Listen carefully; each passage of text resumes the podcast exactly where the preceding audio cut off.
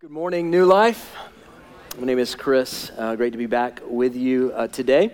Uh, as we get rolling here, let me just say Happy Father's Day to all you uh, dads out there. What you uh, do as men really sets the tone for uh, generations to come. What you do matters. And it matters more um, than you probably will ever know. So, thanks for being men who lead well, who love well, who serve well, uh, God knows uh, the church and our culture at large needs more men who are leading, loving, and serving their families uh, like Jesus. Amen? And so grateful for all you men who are uh, doing that well. Well, I've been eager uh, for this morning because um, today we're going to be launching into our uh, summer message series through the book of Philippians, which happens to be one of my favorite books in the entire Bible. It's also a critically important book for us because I don't know if you guys have noticed this or not yet, but life is crazy, right? Life is crazy, it's uncertain. Uh, things can change on a dime in our lives uh, from moment to moment, from hour to hour. Even uh, life is full of change. Now, there are good times in this life that we experience. There are tough times in this life that we experience. And no matter where you are on the spiritual spectrum, we all need an anchor that will allow us not just to survive, but to thrive in this thing that we call life. And Paul, the Apostle Paul, is going to give us the key to doing just that in this amazing little letter to an unlikely ragtag group of believers that ended up being truly like a family to the great apostle Paul. Now, on the front end, here's, here's Paul's thesis, right? Here's, here's his key to surviving and thriving in the ups and downs and the twists and turns and the seasons of abundance as well as the seasons of suffering that inevitably all of us will experience in this life. The key is this the key is indestructible joy. But here's the deal you can't get that type of joy that will anchor your soul in the way that our world tells us we will find happiness or joy. It's actually rooted in a much deeper place. See, what our world does is it sells us circumstantial happiness and if you want to know what I'm talking about, just watch, watch commercials on TV for like five minutes, right? Everything from a new car to arthritis medicine is the key to happiness in life. Have you ever noticed that, like, every, no matter what they're selling, some guy's got like this, like the biggest, goofiest grin ever. In fact, I got some pictures from some, some different advertisements. So apparently, Lay's potato chips is the key to happiness in life. Um, this is a, a, a cosmetic uh, dentistry company, so if you want to be happy, have really nice teeth. Is what they're, that's what they're selling us. And another Lay's potato chip, and my favorite, Skittles. Apparently, that's, that's, that's the happiness to, uh, to the key to happiness in life is a bag of, uh, a bag of Skittles, right? So what, what, what's, going, what's going on there? They, they are selling us joy right? But it's a, it's a fraudulent version of the real thing. Paul is going to give us the key to the real thing this summer as we swim in this powerhouse of a little letter called Philippians. Now, a little background before we dive in Philippi was a city that the Apostle Paul and his crew uh, walked into almost 2,000 years ago, that quite frankly was probably a lot like the city of Asheville.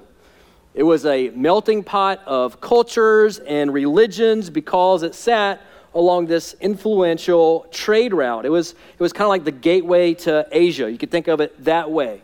So it would have been a cosmopolitan city, it would have been a very eclectic city, lots of cultures, lots of businesses, lots of people coming and going. Does that sound familiar to you?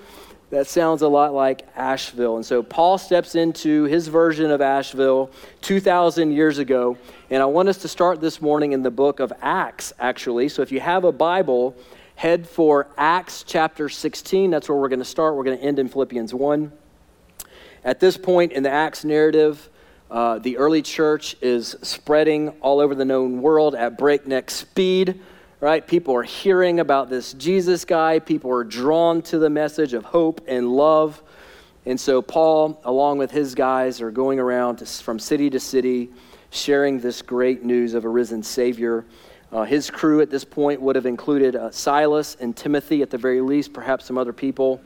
Um, and he's just going around sharing the good news of Jesus. And let's pick up there, Acts 16, beginning in verse 9. Of course, this is Dr. Luke who is recording all of this for us, and he's writing in the book of Acts, beginning in verse 9. Luke says, And a vision appeared to Paul in the night. A man of Macedonia was standing there, urging him, saying, Come over to Macedonia and help us. And when Paul had seen the vision, immediately we sought to go into Macedonia, concluding that God had called us to preach the gospel to them.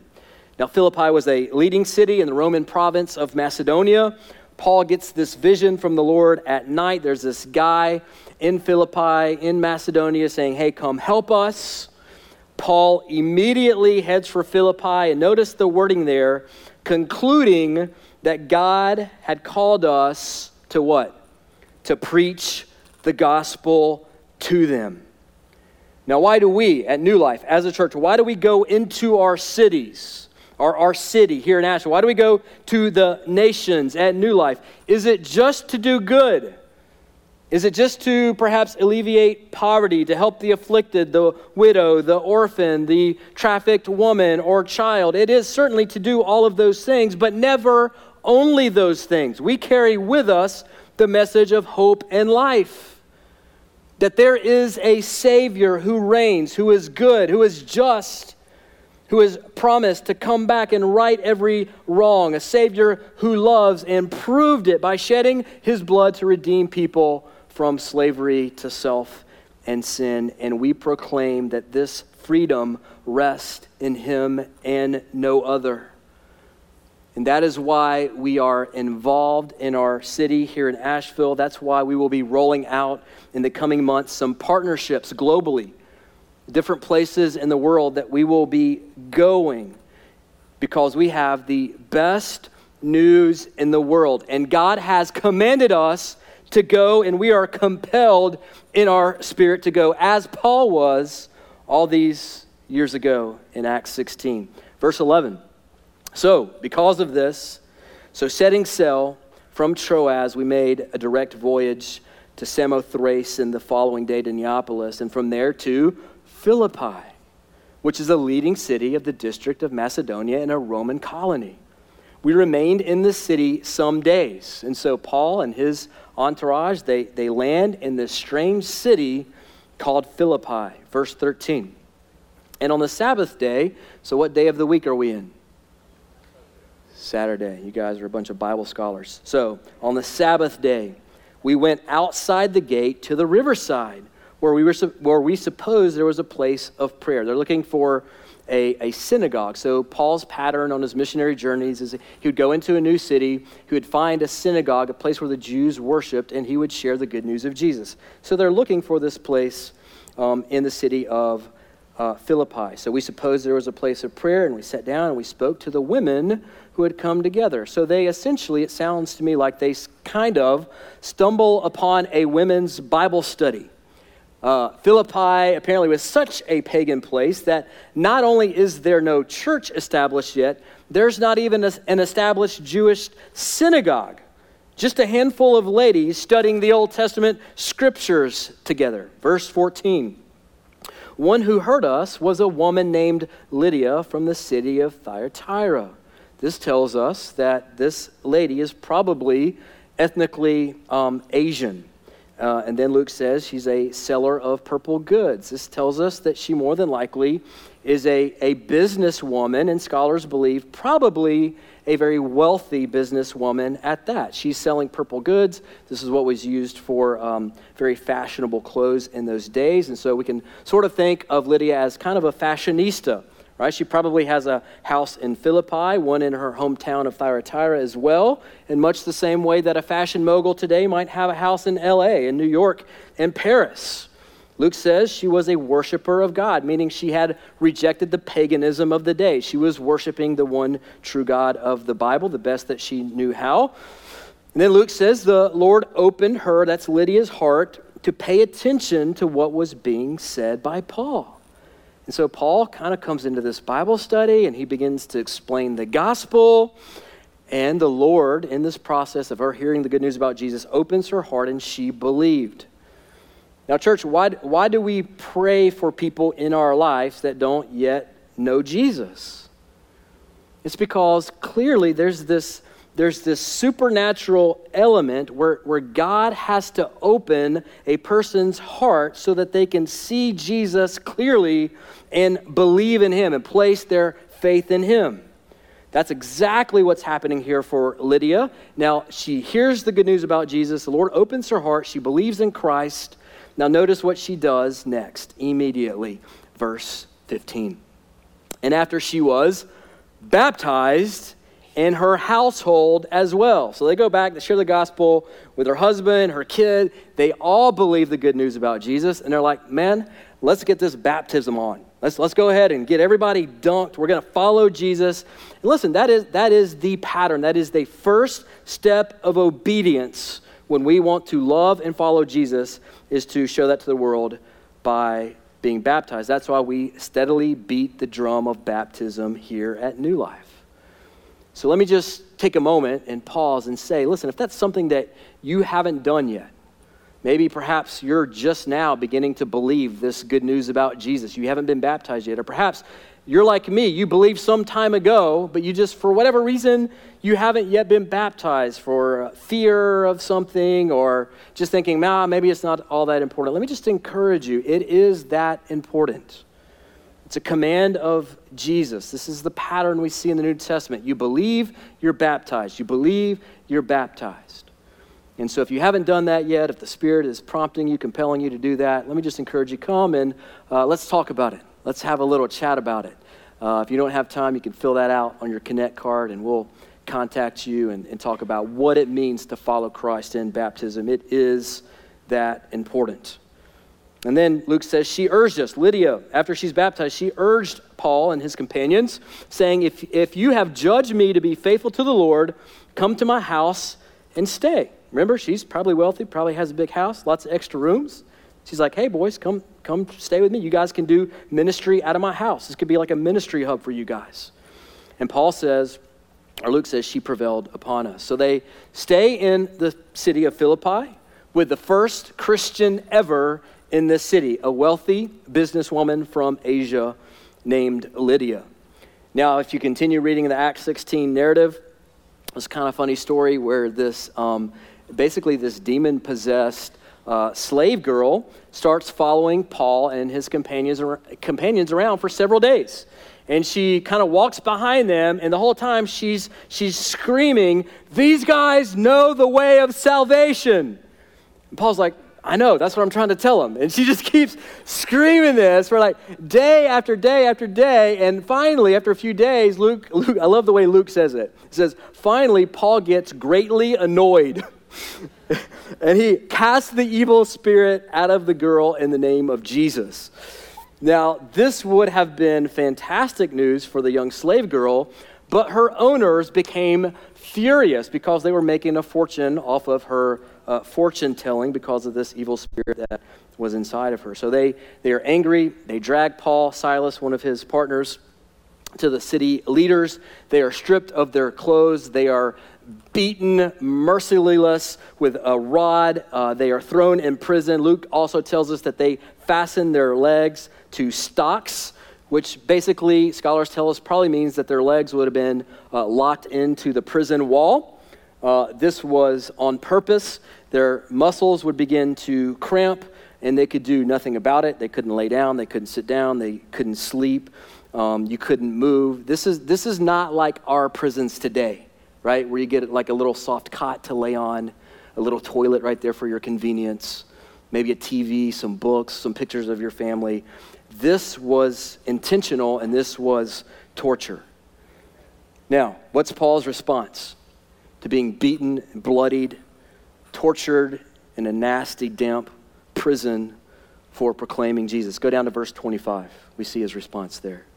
About midnight, remember they can't sleep. He's in stocks. About midnight, Paul and Silas were praying and singing hymns to God. And the prisoners were listening to them. They're praying and they are singing at midnight, bloodied in this prison.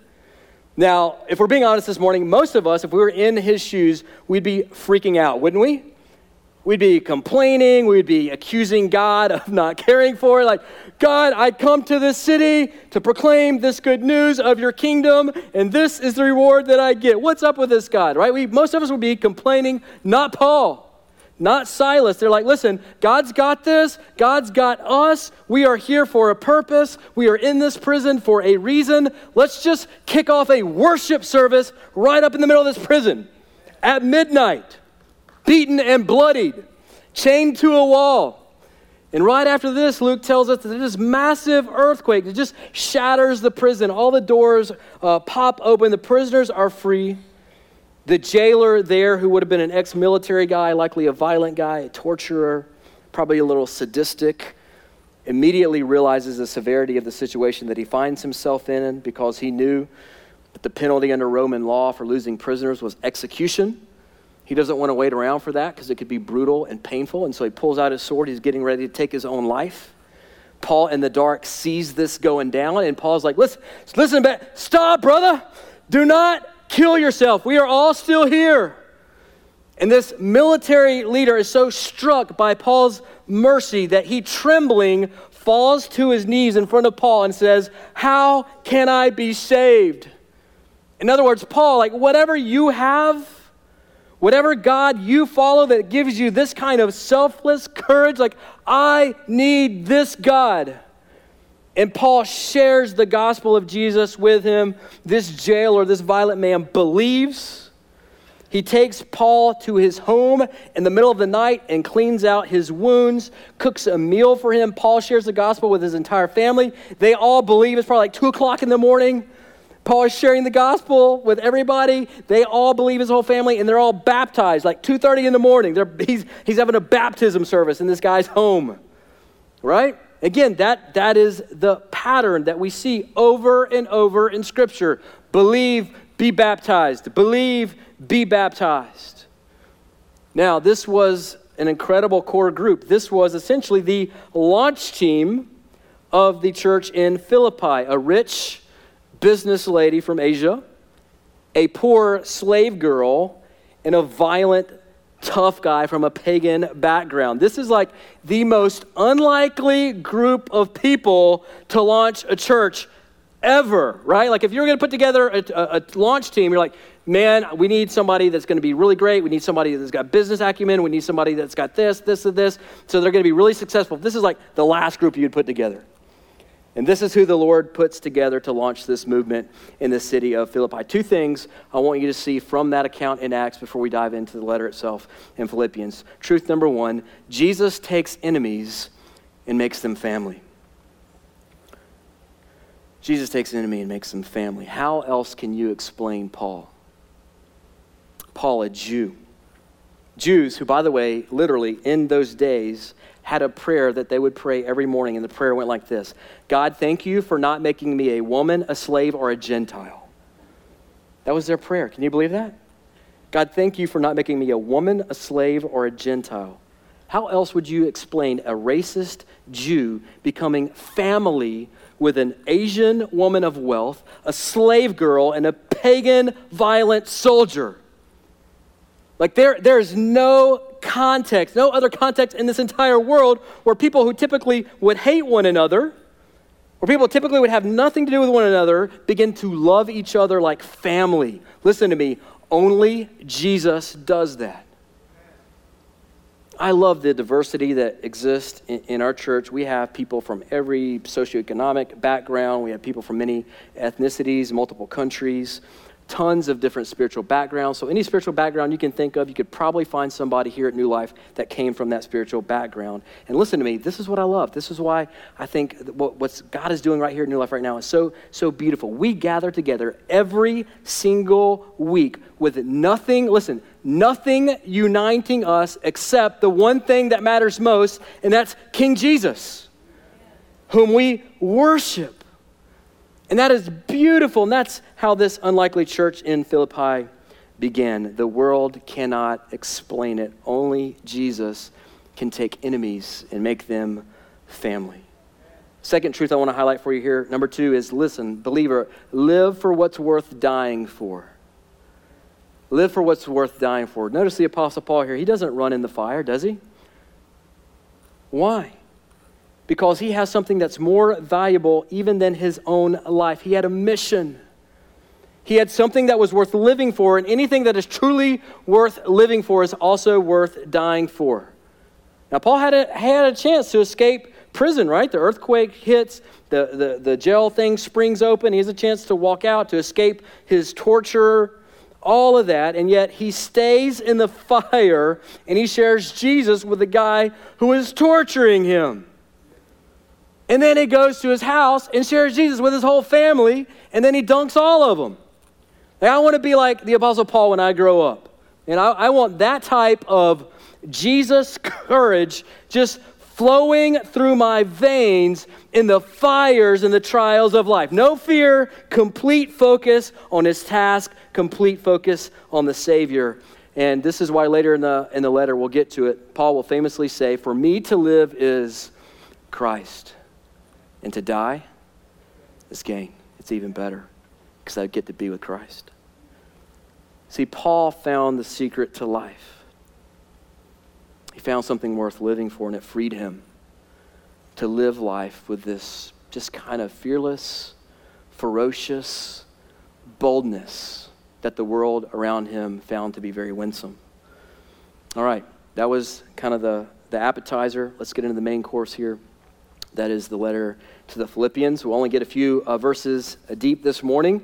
But remember, Paul is writing to this unlikely, kind of ragtag group of new believers who Paul had come to love like a, like a family. So go over to Philippians chapter 1. That's where we'll spend the rest of our time together this morning. Philippians 1 1. This is the Apostle Paul uh, writing. He says, Paul and Timothy, servants of Christ Jesus Let's pause there. Some translations say uh, slaves, slave of Christ Jesus. Now, I don't want us just to skip over the initial greeting there because Paul is actually communi- communicating something critically important here. He's saying, listen, we, we belong to Jesus. We belong to Jesus. We, we, are, we are all in with Jesus. Look, we, we burnt the bridge so we couldn't go back. We kicked down the fence so we couldn't sit on it anymore. Like, like there's, there's no turning back. Our allegiance is now to Jesus above everything else. Now, th- this is really important. And, and I want to say this uh, clearly, especially uh, to you in the room who are Christians uh, this morning. Before anything else, your identity is in Jesus. He is your identity. So, so hear me say this before you are a Republican, before you are a Democrat or a Libertarian, you are a follower of Jesus. Before you're Irish American, before you're African American, before you're Latino, before you're Asian, you are a follower of Jesus. We are Jesus people above anything else that we might be. I see far too many people who claim the name of Jesus, who have like a thousand things that they root their identity in more than Jesus Christ. And friend, listen to me, that is an assault on the gospel of Jesus Christ. That is a slap in the face to the sacrifice, to the blood that he poured out to secure your freedom. We are the people of Jesus first and foremost forever. So much so that anything else we find our identity in should almost be a footnote in our lives. Not an unimportant footnote, but everything flows from our identity as followers of Christ. So Paul says, We belong to Jesus. We are his servants. We are his slaves. That's truth number one this morning. Believer, our identity is Jesus. You may be here, you may be white, you may be black, you may be Hispanic, you may be Asian, you may be a Duke fan, you may be a Carolina fan, you might be a Republican or a Democrat, but listen to me, you are all of those things way after you are a follower of Jesus. Don't get it twisted or confused. And listen, if any of those things, any of those other identities is ever in conflict with our allegiance to Jesus, we crush those things in light of the grace and freedom that we have found in Jesus. We are joyfully His servants, His slaves, even. He is our life, He is our hope, He is our identity. And Paul continues on. He says, To all the saints in Christ Jesus who are at Philippi with the overseers and the deacons. Now, now picture this. Paul is writing this letter to people that he knows, people that he did life with people who he was in the trenches of life with. He loves these people deeply. Now, a pastor or an elder of the church would have received this letter from Paul. It would have been read publicly, likely in their worship gathering. So, just like we're doing now, they would have read the same words in the same setting, which is mind blowing to think about. So, we can almost picture uh, Lydia, the first Christian convert in this pagan city, perhaps hearing these words from the great apostle Paul and, and kind of smiling as she thinks back to her first encounter with Paul and the joy that she would have felt the first time that she heard about Jesus and his love for her. We can maybe picture the slave girl, right? This is years later, so perhaps she's maybe she's grown up now. Is she married now? Maybe she's got a couple of kids scurrying around her ankles as she hears these words from the great apostle. We think of the hardened soldier who was on the verge of committing suicide before he heard the good news of Jesus Christ. Perhaps he's there. Maybe he's a grandfather now. And probably many other people whom they've led to Christ over the years. And Paul opens by greeting all of the saints. Greetings to all of the saints that are at Philippi. Now, is Paul just talking about the really holy people in this church? Like the Mother Teresa's and the Billy Grahams that are a part of this church? Absolutely not. In fact, this idea that's kind of developed in our culture of a saint being kind of like a, a special class of Christian that we somehow like hold up or we somehow venerate above other Christians, uh, that is an invention of the Roman Catholic Church. And I would argue to you this morning that that is wholly unbiblical.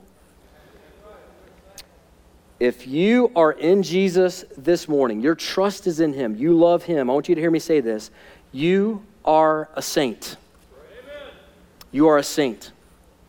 As one pastor put it, and I love this, he said there are two types of people in this world the saints and the ain'ts, right?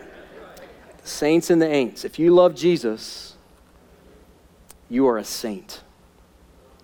Not because of your moral performance, but because of Jesus' performance on your behalf. He has made you a saint by cleansing you with his own blood so that you could become a child of God, so that you could stand blameless one day before the Father. You are a saint. Church, we, we have to get our identity right.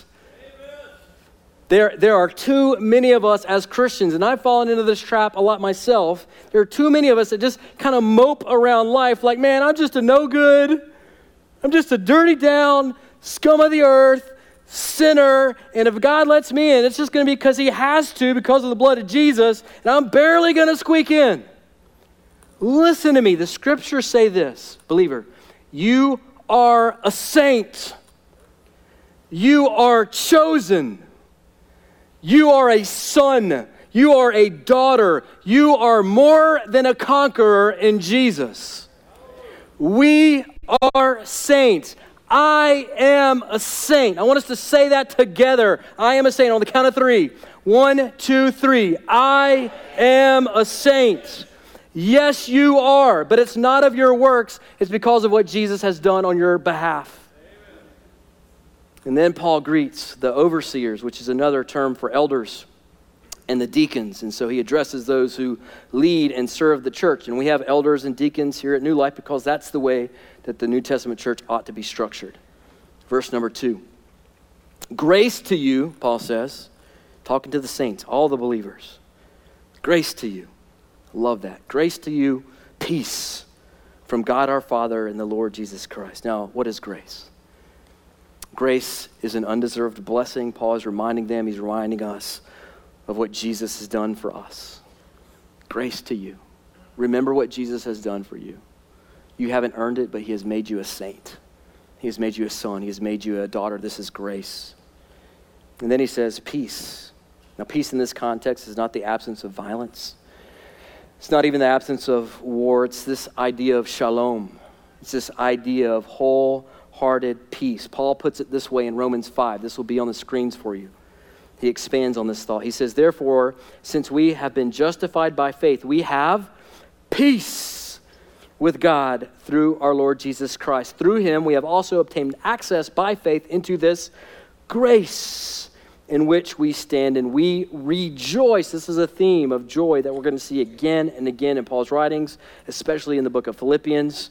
We rejoice in hope of the glory of God. We have grace from God, we have peace in God because of Christ. Paul is saying, believer, rejoice. Rejoice. Get, get happy. Get excited. Grace and peace belongs to you because of Jesus. Now, this is some kind of greeting, isn't it? Like we tend to greet each other with emails, text messages like, hey, what's up, bro? Paul writes an entire theology book in a two sentence greeting. It's almost as if he's writing under the inspiration of the Holy Spirit of God or something like that. Right? Crazy, crazy stuff. And Paul moves into a prayer of gratitude and love for these people in verse 3. I thank my God, I thank my God in all my remembrance of you. Always. In every prayer of mine for you all, making my prayer with joy. Again, this is the theme we're going to see throughout the book with joy. We need joy in life, and we find it in Christ. Verse 5 Because of your partnership in the gospel from the first day until now, do you hear the affection the apostle has for these people? Every time I think of you, I thank God for you. He's saying, I love you guys. Man, I love you guys. I miss you guys. You guys are my, you're my partner in the gospel ministry. Thank you for, for being my family. Thank you for supporting this ministry. We are in this together. We are one family with one mission. Church, don't, don't, don't, don't miss this. Paul is saying here to these believers in Philippi and to us here at New Life this morning, we are a team. We see this theme throughout the pages of the New Testament that every believer is given a spiritual gift.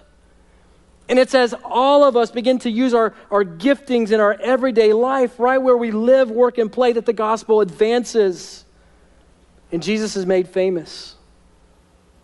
If I'm being truthful with you this morning, here's, here's what concerns me about the model that I see perpetuated in the modern day American church. Here's what, what, what, concerns me. What I, what I see is a model that far too often perpetuates a show on Sunday morning where the saints gather as spectators to watch a few people on a stage exercise their spiritual gifts.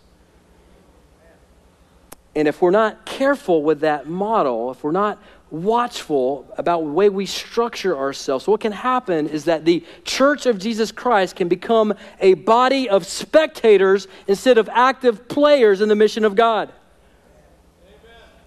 look, guys, if we listen, if we are ever going to be what God wants us to be here at New Life, if we are ever going to accomplish what half of what God wants us to accomplish, it is never going to be because we have an awesome band on Sunday morning.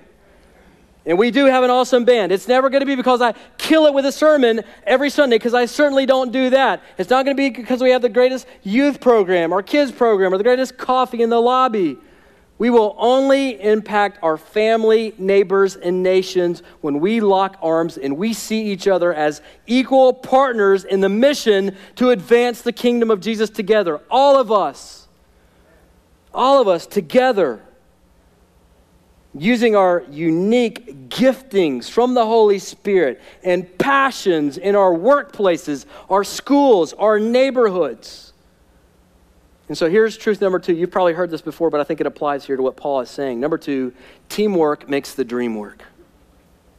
Teamwork makes the dream work. Listen, we need you. We need you. Right now, if you're a spectator at New Life, I just want to I want to invite you in. I want to invite you to join the team here. Let's, let's get to work together. Let's get you plugged into the mission. Let's, let's advance the kingdom of Jesus together. One team, one family, one mission. And then verse 6, the Apostle Paul says this, and listen, listen, this, this is good news, by the way. So if you're like dozing off, wake, wake up. All right, this is, this, is, this is really good news. This should get you excited if you love Jesus. Verse 6. And I am sure of this, that he who began a good work in you will bring it to completion at the day of Jesus Christ. Somebody better say amen. All right, listen, have you ever been discouraged in your faith walk? Like, man, when, when am I going to get it? Like, why do, I, why do I drift so often? Why do I fail so much? Why do I step in sin constantly? Like, am I the only one that has ever had seasons of my faith journey like that? If, listen, maybe you're there today. Maybe you're in one of those seasons today. In, in either case, I want, you, I want you to hear me say this Christian, your salvation is not on you. You did not earn it, Jesus earned it. You did not secure it, Jesus secured it. You cannot carry it till the end. Jesus promises to carry you to the end. So, guess what? Rest in Jesus. Enjoy Him. Walk with Him. Love Him. Obey Him. He will finish in you what He started in you. And that's the last truth this morning. Number three Jesus always finishes what He starts. Always, every single time. He is incapable of failure. Jesus cannot fail. If you are in Jesus this morning, He will carry you to the end. If you are in Christ this morning, your salvation is eternally secure. I want you to hear the words of Jesus in John chapter 10. This will be on the screens for you. Jesus speaking. My sheep hear my voice, and I know them, and they follow me. I give them eternal life, and they will never perish and no one, no one, no one will snatch them out of my hand. My Father, who has given them to me, is greater than all, and no one is able to snatch them out of the Father's hand. I and the Father are one. He will never abandon you. It is not on us, He's got us. Isn't that comforting this morning? That He promises that He will finish in us what he began in us. We are secure in Jesus Christ. And that's great news this morning, isn't it? I want to invite you to just bow your heads with me for a moment as we uh, wrap things up. The band's going to go ahead and come. I want to talk just, just for a moment to those of you who might be in the room who are not yet followers of Jesus. To the person here who maybe is on the fence, Maybe you're a skeptic. Maybe you came because your parents made you come, or your grandparents drug you here, or you're here just to honor your dad on Father's Day, or whatever it is. The person here who's maybe trying to get to God by earning their way there, by trying to do good stuff, by trying to be a good person. Let, let me just tell you, with as much love and gentleness that I can muster this morning, you can't you can't. like, you can't ever get there. You can't ever be good enough. You can't ever do enough to get to God. Listen, if that's you, you are on a treadmill of works. And I know because I've been on that treadmill.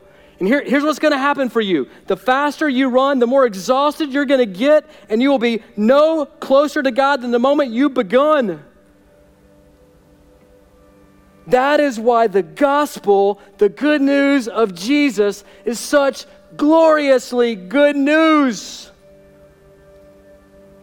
That when you could not get to Him, when you could not work your way to God, Jesus came for you. And He made a way for you with His life, His death, His resurrection. And so, my question for you, if that's you, is will you trust Him today? Like Lydia did all those years ago, like that little slave girl who was freed from the evil spirit, like that violent Roman soldier, will you place your trust in the one who made you, loves you, gave himself for you? I love what Charles Spurgeon said so many years ago as he pled with his people, with his congregation.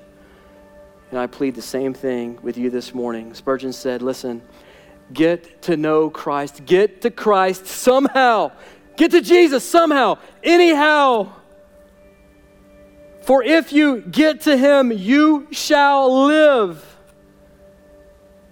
It is not the greatness nor the perfection of your faith. It is His greatness and His perfection which is to be depended on. Friend, depend on Jesus. Stake your life on Him. He is life, He is hope. He is everything that you need. He is the one that can make your soul sing at midnight, battered and bloodied in a jail cell. He is that good. He is that worthy.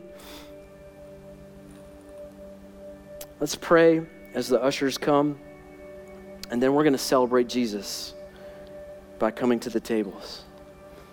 He is worthy. Father, we all need an anchor in this crazy thing called life.